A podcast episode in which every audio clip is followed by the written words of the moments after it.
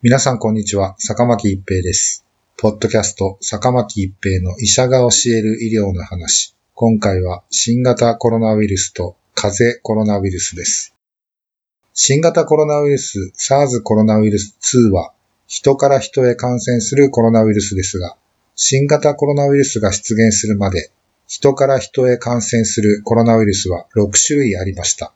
SARS コロナウイルス、MERS コロナウイルス、そして4種類の風邪のウイルスです。この風邪の免疫が新型コロナウイルスの重症化を防ぐのではないかという仮説があります。新型コロナウイルス SARS コロナウイルス2はコロナウイルスの中でもベータコロナウイルス属に属します。このベータコロナウイルス属には SARS の原因ウイルスである SARS コロナウイルス1だけでなく風邪の原因ウイルスであるヒトコロナウイルス4種類のうち2種類も属しています。つまり、風邪を起こすヒトコロナウイルスと新型コロナウイルスは禁煙にあるということになります。そもそも小児では新型コロナウイルスが人の細胞内に侵入するための入り口である ACE2 受容体の量が少ないことから感染そのものが成立しにくいとも言われていますが、感染したとしても重症化しにくいことが分かっています。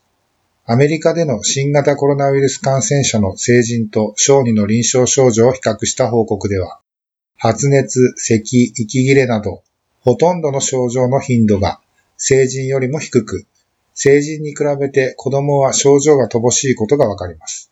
また、日本でのこれまでのデータでは、90歳以上と比べて10歳未満は156倍、10代は390倍重症化リスクが低いことが明らかになっています。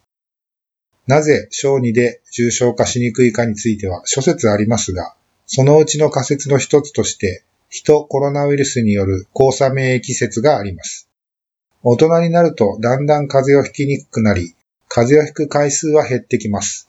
しかし子供たちは年5、6回風邪をひいており、その中にはヒトコロナウイルスによる風邪もおそらく含まれています。つまり子供たちが新型コロナウイルスに感染しても重症化しにくいのは、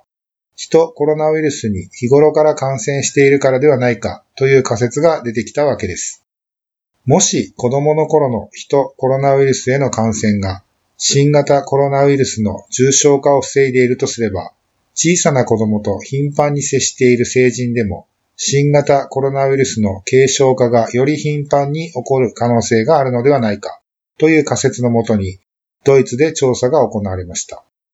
新型コロナウイルス感染症から回復した1186人のうち6.9%が10歳以下の子供と頻繁かつ定期的に接しており、23.2%が自分自身に小さな子供がいたとのことでした。集中治療を受け重症化した患者さんでは、これら小さな子供と頻繁に接触した人が少なかったとのことです。つまり小さな子供と接する機会が多い人の方が重症化しにくかったということになります。また、アメリカの健康保険の記録を解析したところ、新型コロナウイルスが流行していなかった2019年3月から2020年2月までの1年間の間に、風邪と診断された人はそうでない人と比べて2020年3月から7月までの間に新型コロナウイルスと診断されるリスクが20%以上低かったという研究もあります。風邪の原因はヒトコロナウイルスだけではないので、風邪と診断された人たちの中には、ヒトコロナウイルス以外のウイルスに感染した症例も多く含まれていると考えられますが、約10から30%はヒトコロナウイルスによるものであり、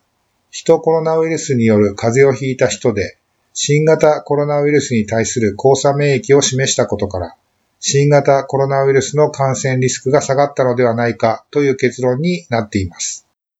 さらに、ヒトコロナウイルス4種類のうち、特に新型コロナウイルスに禁煙である2種類のコロナウイルスに対する抗体を調べて、重症化との関連を見た研究もあります。新型コロナウイルス感染症患者さん60症例を対象に、これら2種類の抗体を調べたところ、重症患者さんでは、この2種類の抗体の陽性者が少なく、軽症者では抗体陽性者が多かったとのことです。このことからこれら2種類のコロナウイルスに感染し免疫のある人は新型コロナウイルスに感染した場合も重症化しにくい可能性があると結論されています。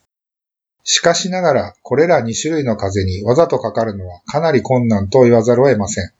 なぜなら、これらの風邪ウイルス、インフルエンザ、新型コロナウイルス感染症は、症状だけからは見分けがつかず、そのような症状の方に近づけば、何に感染するかわからないからです。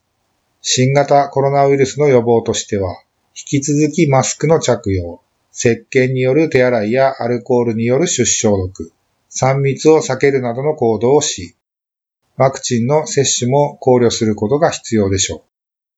ポッドキャスト、坂巻一平の医者が教える医療の話。今回は新型コロナウイルスと風邪コロナウイルスでした。ありがとうございました。